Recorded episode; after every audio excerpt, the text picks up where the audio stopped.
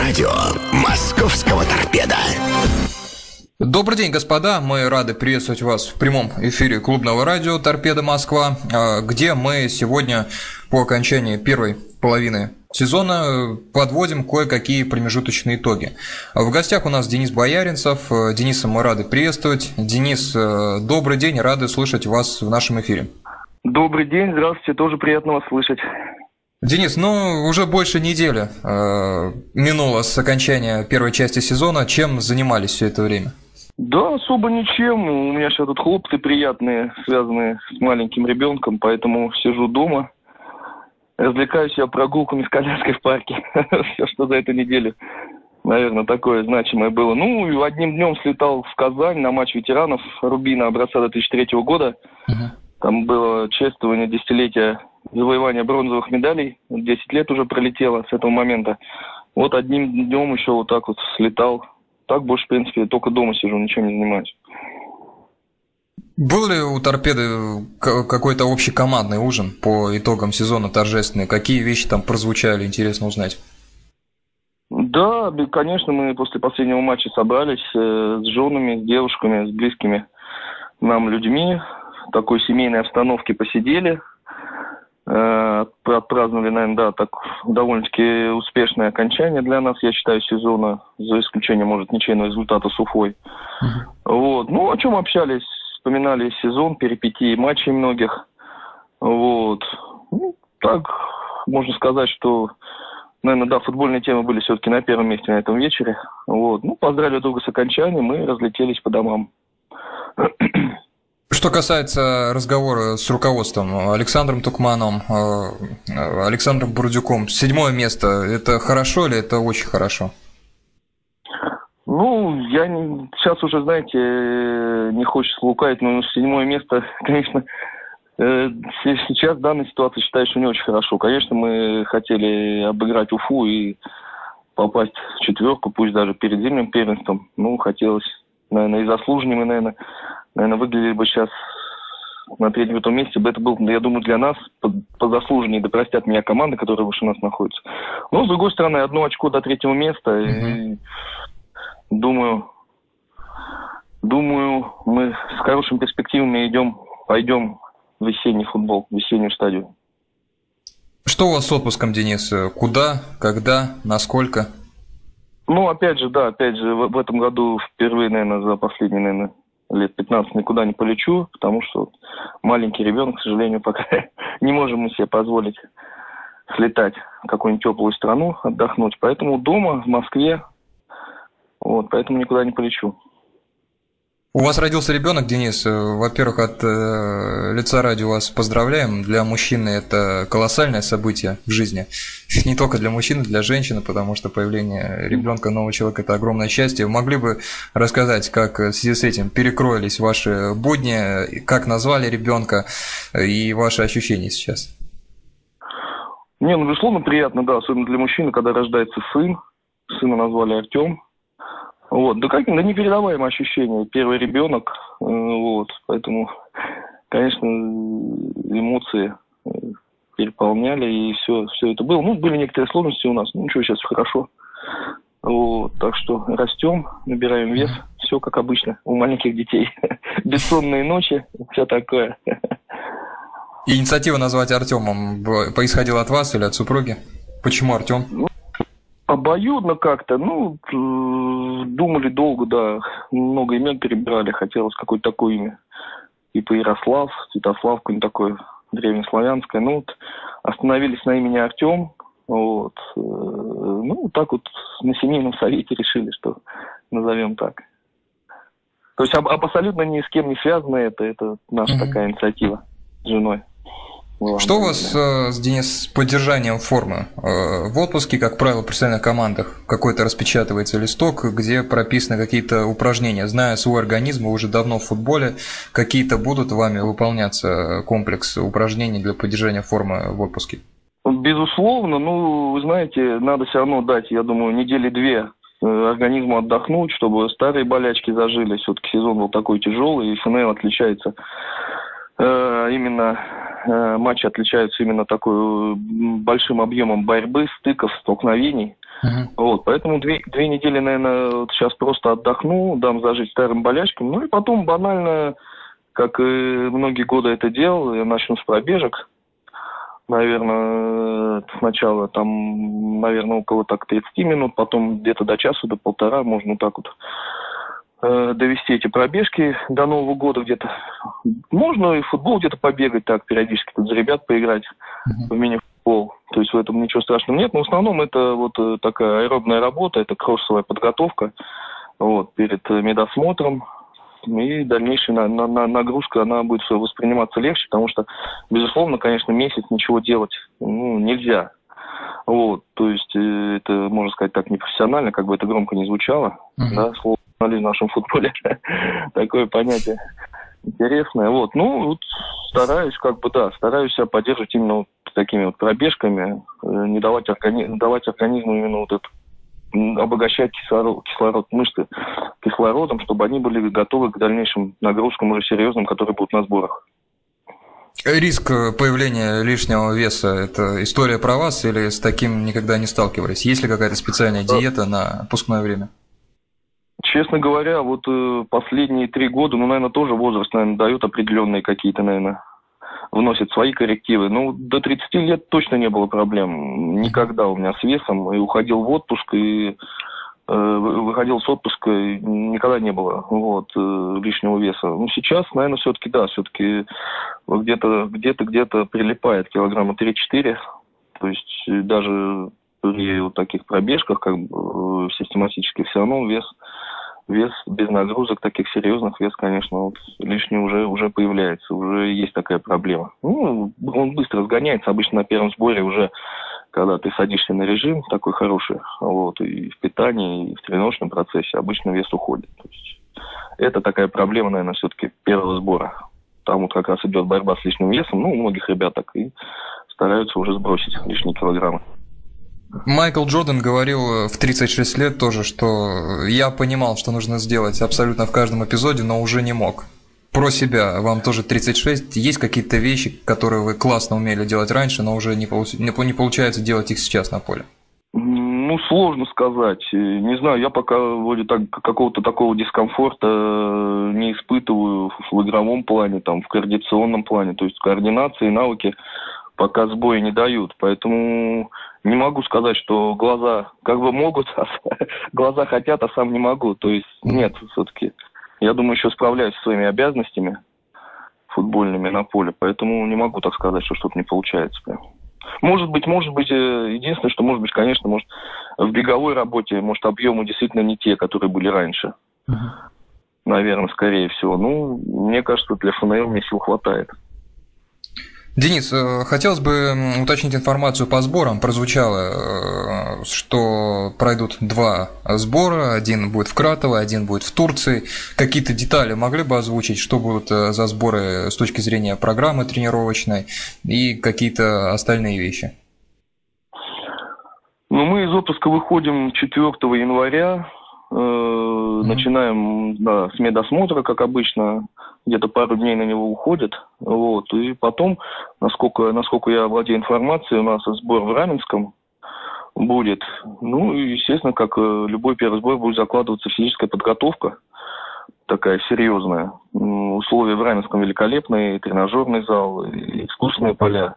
То есть единственный дискомфорт, конечно, зимний период, конечно, вносит определенный дискомфорт. Конечно, хочется больше проводить сборов, конечно, в стране, где поля позволяют uh-huh. играть и тренироваться. Ну, вот этот э, первый сбор московский, он наверняка будет э, такой заложен хороший фундамент физической подготовки, а потом уже, когда поедем в Турцию, я думаю, там уже больше будет все-таки игровых упражнений, э, потому что там условия будут позволять и игру ставить, естественно, и заниматься больше с миром.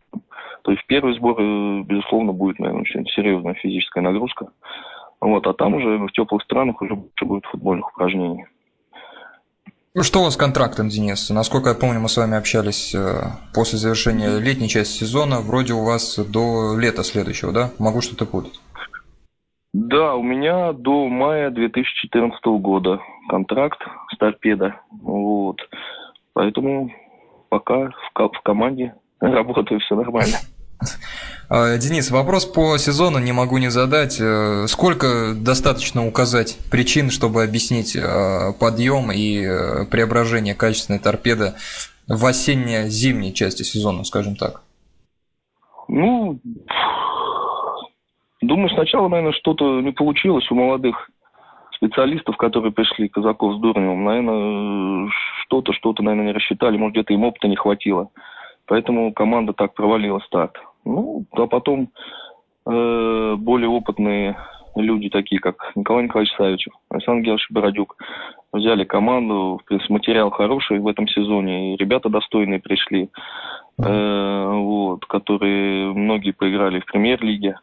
Поэтому, я думаю, просто перестроились и грамотно перестроили нас, наверное. Вот, все-таки вселили какую-то там, наверное, не знаю, веру в свои силы, что ли, и вот эта идея появилась общекомандная. Вот, поэтому, ну и плюс еще, конечно, безусловно, удачные результаты пошли после того, как Николай Николаевич принял команду, то есть две-три игры подряд выиграли, а потом уже так все пошло, пошло, пошло, и уверенность появилась. Вот, и где-то уже, конечно, нас было тяжело остановить, поэтому, наверное, выдали такую серию великолепную. Вот. Ну, Александр Геновича тут вообще представлять не надо, да, человек там 10 лет сборной отработал, поиграл на высоком уровне и в чемпионате Германии, в России. Поэтому в тандеме, я думаю, получилась неплохая связка у них с Николаем Николаевичем. Вот. И вот мы имеем то, что мы имеем.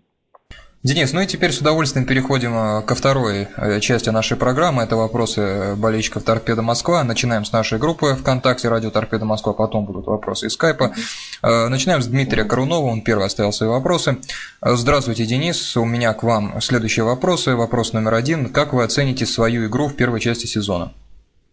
Ну, наверное, там первые восемь туров, наверное, сложно было себя оценить, потому что там я у Казакова и какие-то игры 18 даже не попадал. Вот, ну, не знаю, когда пришел Николай Николаевич Савичев, я в первой же игре с Уфой получил шанс э, проявить себя, попал в основной состав. Да, к сожалению, мы там проиграли 1-0, но э, ну, как сказать, не по игре, вот так можно сказать. Не, ну, хотя бы на ничью мы там точно наиграли. А потом первый гол сразу же в матче с Ангуштом. Следующая игра была домашняя.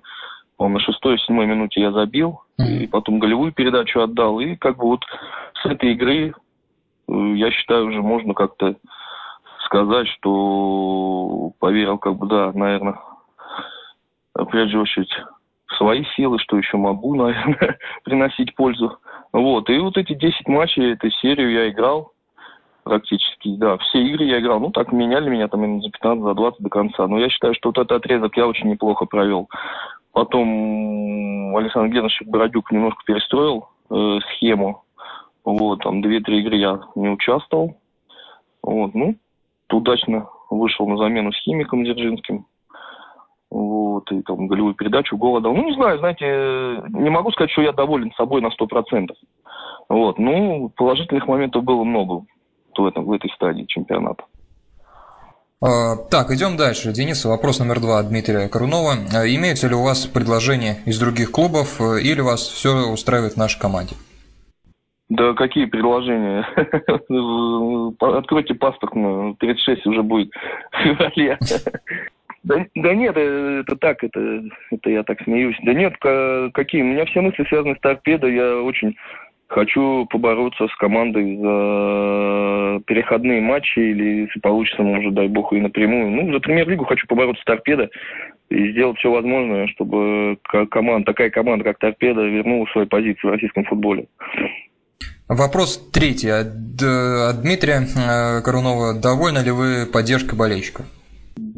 Первой стадии, когда, безусловно, когда там мы восьми игр взяли два очка, безусловно, там многие болельщики там и отвернулись и не приезжали, конечно, э, было где-то, ну, так, как сказать, ну, не хватало вот этой поддержки, которая была, конечно, в конце вот этого сезона неоконченного еще. Вот, то есть, э, безусловно, там на Зиле, там вообще всегда сумасшедшая поддержка, всегда ребята приходят очень приятно в большом количестве. Вот. Ну, в Раменском где-то меньше народу ходит. Ну, вот матч с Шинником был, вот мне кажется, э, очень прилично там по нашей фанатской трибуне, очень много было ребят, хорошая поддержка была. Вот, ну, как может быть довольным, недовольным? Мы, как бы сами, я считаю, были виноваты там в плохом, может быть, начале, и поэтому болельщик где-то отвернулся. Ну, потом удалось, наверное, своей игрой заслужить очередной раз там доверие и вернули болельщика на трибуну. Конечно, безусловно, мы все вместе делаем там. Одно дело, ребят нас поддерживают с трибун, мы стараемся на поле, поэтому э, доволен, недоволен. Я, я всегда э, рад и приятно всегда видеть большое количество людей, которые поддерживают команду. Поэтому могу только хорошее сказать. А те, кто приходит, спасибо большое за поддержку. А, двигаемся дальше. Денис, э, вопрос у нас от Владимира. А, привет, Денис, спасибо за старание, хорошую игру и уважение к болельщикам. Так, 4-5 вопросов у нас от Владимира. Начнем с первого. Скажи, как изменился тренировочный процесс с приходом Бордюка, за счет чего произошел взлет из зоны вылета на верх таблицы? Ну, фрагментарно ты уже, вы уже объясняли, Денис, да, да. но вот именно о тренировочном процессе, как он изменился с приходом Александра Геннадьевича? Он изменился как раз, э, когда Николай Николаевич стал э, у руля команды и был исполняющим обязанности. Вот тогда процесс кардинально изменился, э, и было сделано упор на такую, знаете, на хорошую такую физическую подготовку, связанную с координацией. Такая была большая очень группа упражнений с этим связана именно на координацию и физическую выносливость. Вот. А потом, когда пришел Александр Геннадьевич, он тоже до этого еще, до того, как возглавить команду уже в статусе главного тренера, он же присутствовал на, всем, на всех тренировочных процессах, когда исполняющий обязанности был Николай Николаевич. Поэтому, когда пришел, в принципе, он ничего менять не стал э, оставил все так же. Вот. И, как сказать, ну, команда уже на ходу была после такого уже там по-моему, месяц, наверное, где-то, да, тренировочный процесс этот был, и поэтому он не стал ничего менять, просто работали вот в этом же поддерживающем режиме. Так что то, что изменил Николай Николаевич, в принципе, Александр Геннадьевич это все сохранил. Угу. Именно в тренировочном процессе. Так, и вопрос э, второй от Владимира. Как ты думаешь, получится ли весной продолжить удачную серию или за три месяца запал, возможно, подрастеряется?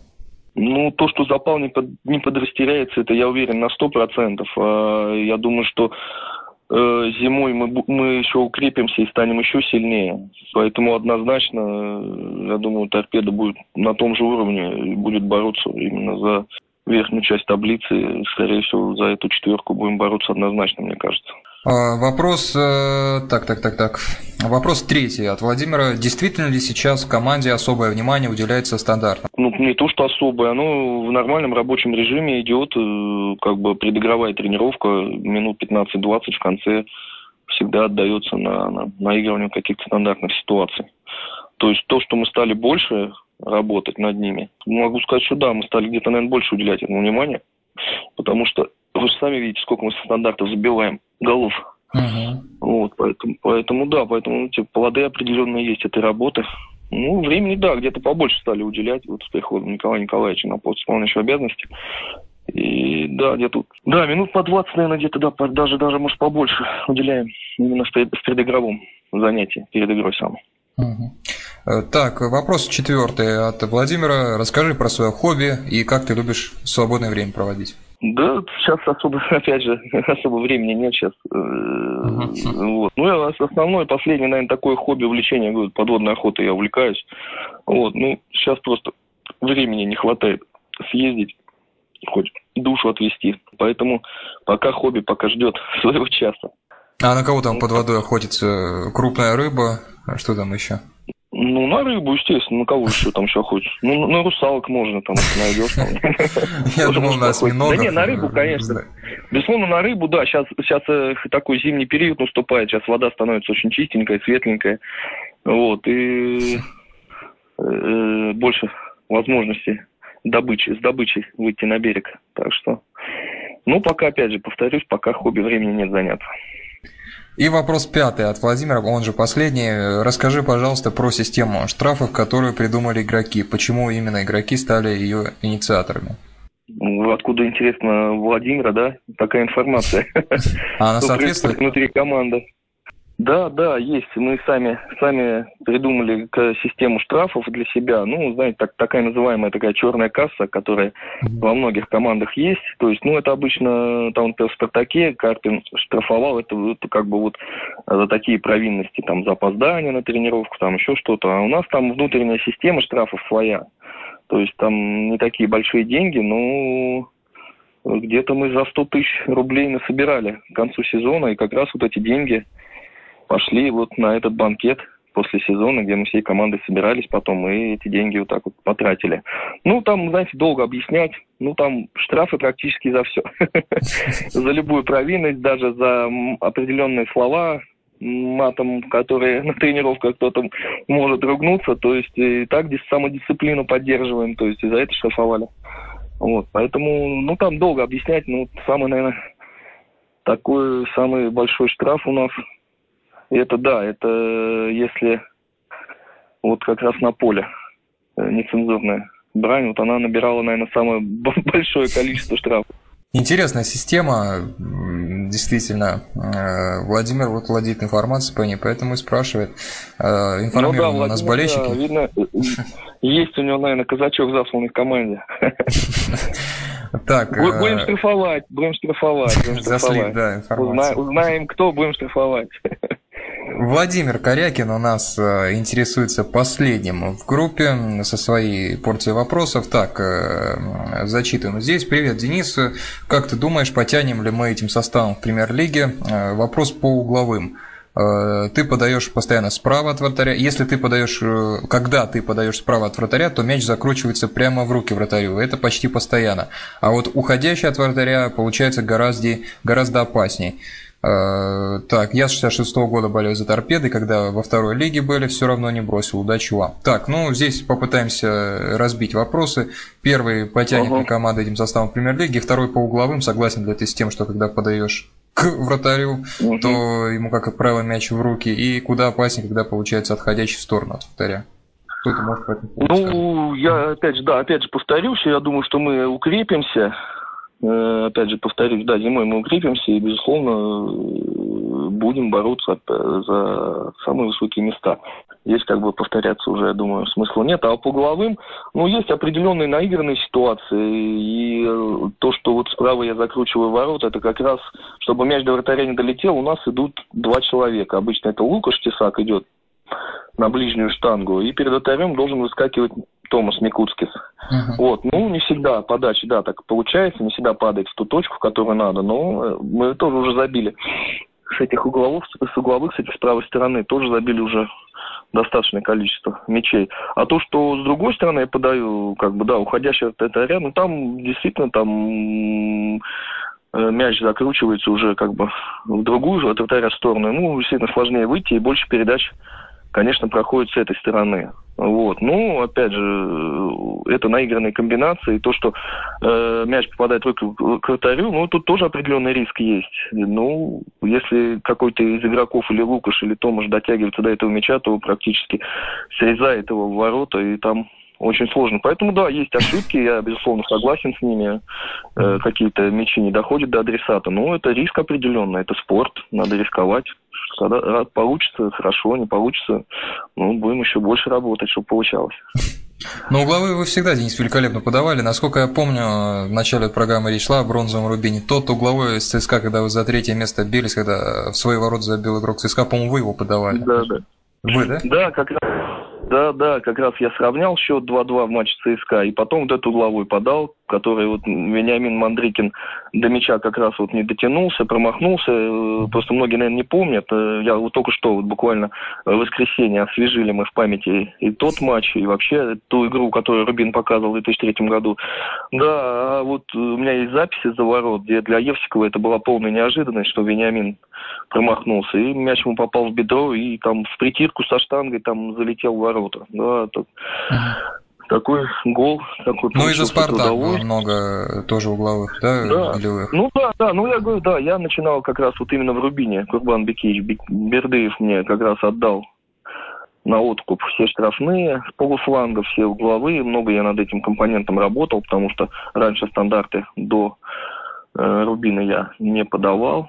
Вот, то есть вот после Рубина как раз вот очень плотно работал над этим компонентом. И да, доходило, да, по-моему, по-моему, 14 голевых передач, насколько я, мы сейчас считали, в тот 2003 год вот именно со стандартов я отдал именно вот... Ну вы по системе Гол плюс пас тогда третьим, да, по-моему, стали после Васькова Эршавина? Да, да, да, после Васькова Эршавина, да, третье место я занял в том сезоне по системе Гол плюс пас, но опять же за счет вот этих вот э, стандартов, которые... Ну, Рубин это очень львиную долю времени мы отдавали на именно розыгрыш стандартных положений, поэтому забивали, э, если вот мне не изменяет память, по-моему, 70 или 75 процентов голов в том сезоне мы забили со стандартов. То есть это огромное количество. Вопросы из скайпа у нас, Денис, к вам есть еще парочку. Иван mm спрашивает, да, Денис, да. и раньше я замечал, когда ты играл в «Спартаке» в Рубине на левом фланге, ты часто смещался под удар и завершал атаку ударом. В «Торпедо» я вижу это гораздо реже. Давай, пожалуйста, сверим наблюдение, действительно ли ты сам считаешь, стал меньше э, смещаться с левого фланга под удар? Есть такое? Ну, ну, да, есть. Ну, это же тоже, вы же тоже понимаете, что, что есть определенная тактика, да, есть определенная схема. Я сам восхищаюсь, например, игрой Рабена и Рибери, которые вот в таком духе мне всегда нравилось играть. Оба играют под неудобной ногой, что, ну, именно удобная нога, это когда они смещаются в центр, рабочий, под рабочую ногу, что Рабен играет справа, смещается под левую, сколько они создают, что Рибери слева под правую, сколько создают они моментов, сколько они бьют. Вот тут э, такая тактика, поэтому больше я там, да, там в «Спартаке», и я и в «Рубине» даже, по-моему, больше забивал вот именно с уходом в середину и в дальний угол всегда поражал. Часто у меня это получалось. Вот. Тут единственный вот тут момент, можно сразу вспомнить, это гол с химиком в Дзержинске. Вот в таком духе, mm-hmm. да, действительно, я проводил много матчей, да, вот получил передачу, брал мяч под правую ногу и направил в дальний, в дальний угол обводящим крученным ударом. Все же зависит от тактики, от расстановки, от людей, которые с тобой рядом играют, да. Сейчас намного меньше я играю, наверное, больше фланговой игры, но, опять же, интересы команды прежде всего. И поэтому где-то... Ну, это, конечно, не оправдание мне в любой, в любой тактической схеме, в любом рисунке, безусловно, индивидуально проявлять себя никто не запрещает. Конечно, наверное, я соглашусь с Иваном, но я стал меньше делать. Хотелось бы, да, хотелось бы больше угрозы наносить именно вот с правой рабочей ноги воротам соперников. Андрей э, у нас спрашивает из скайпа следующий вопрос. Э, Добрый день, Денис. Э, я болельщик торпеда и Спартака. Спасибо тебе за то, что ты демонстрировал футболки Спартака. У меня вопрос к вам такой. Следите вы ли сейчас за московским Спартаком в премьер-лиге? И считаете ли, что Спартак впервые за последние пять лет наиболее близок к тому, чтобы претендовать на чемпионство? Да, я слежу за Спартаком, так же, как и за Рубином, за своими бывшими командами. Э, и вот, ну, вы знаете, по Спартаку сложно сказать. Я давал какое-то интервью, и, по-моему, перед матчем с ЦСКА, да, и я вот то же самое говорил, мне кажется, что вот в этом сезоне, наверное, ну не то, что Спартак ближе, к золоту. А вот то, что сейчас э, так команда теряют очки, Зенит и ЦСКА, вот, ну, Локомотив неплохой ход набрал, да, ну, вполне Спартак этим составом сегодняшним может с ним конкурировать в борьбе за золото. Я все-таки думаю, что вот именно так, как складывается сезон для многих конкурентов Спартака, безусловно, в этом сезоне Спартак вполне э, может побороться за первую строчку турнирной таблице. Вот. Поэтому, да, я уже говорил, что да, я, мне тоже кажется, что «Спартак» в этом сезоне близок к тому, чтобы взять золото. Я тоже так думаю. Второй вопрос от Андрея, он же будет вопросом последним в нашей программе. Андрей спрашивает, слышите ли вы во время матча подсказ Бородюка и вообще из твоего опыта, когда тренер очень громко себя ведет на бровке, подсказывает, давит, э, раздражает ли это игроков или наоборот помогает? Не, ну, знаете, здесь, наверное, можно ну, во-первых, конечно, безусловно, слышно подсказ, потому что, может, а, антураж э, матча не тот. Конечно, там, когда в Лужниках, там 80 тысяч, конечно, там не слышно, что даже рядом вот на бровке, что там uh-huh. тренер подсказывает.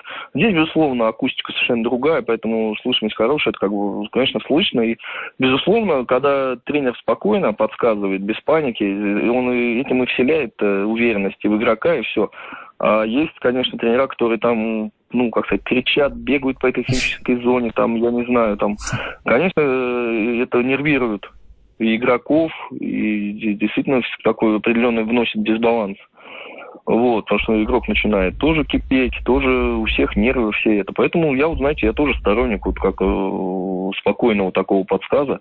Вот в этом плане Александр Геннадьевич тут идеальный тренер. Он всегда спокойно, рассудительно, всегда подсказывает, никогда не гонит, всегда поддержит. Вот. Ну и, конечно, в моей карьере были тренера, которые вот определенную, конечно, такую могут нести панику. Но это мне это уже как бы, да, возраст уже такой, что я как бы к этому ко всему спокойно отношусь, наверное, уже. Но молодому игроку, конечно, сложно, когда там у него и на поле не получается, а еще с тренерской скамейки о, о себе много нового узнает, конечно, ему сложно. Еще когда на ближнем фланге к тренеру, да, то тогда вообще... Ну да, да, да, да, да. Так, э, ну... Да, есть определенные моменты. Выбрал у нас лимит всех вопросов. Э, дамы и господа, Денис Бояринцев э, с нами сегодня общался. Денис, огромное вас, вам спасибо. Еще раз поздравляем вас с рождением ребенка и великолепной игрой команды и вас э, в чемпионате. Первая часть чемпионата. Надеюсь, что вся красивая история будет продолжаться и весной. Дамы и господа, Денис Бояринцев. Да. Денис, спасибо вам, до свидания. Да, спасибо, да, спасибо за вопросы болельщикам, спасибо за внимание. Всем удачи, всего хорошего. До свидания, удачи. Господа, Денис Бояринцев с нами общался. Спасибо Спасибо Денису, всегда одно удовольствие с ним общаться. С вами же мы прощаемся и до встречи на следующей неделе на радио Торпеда Москва. До свидания.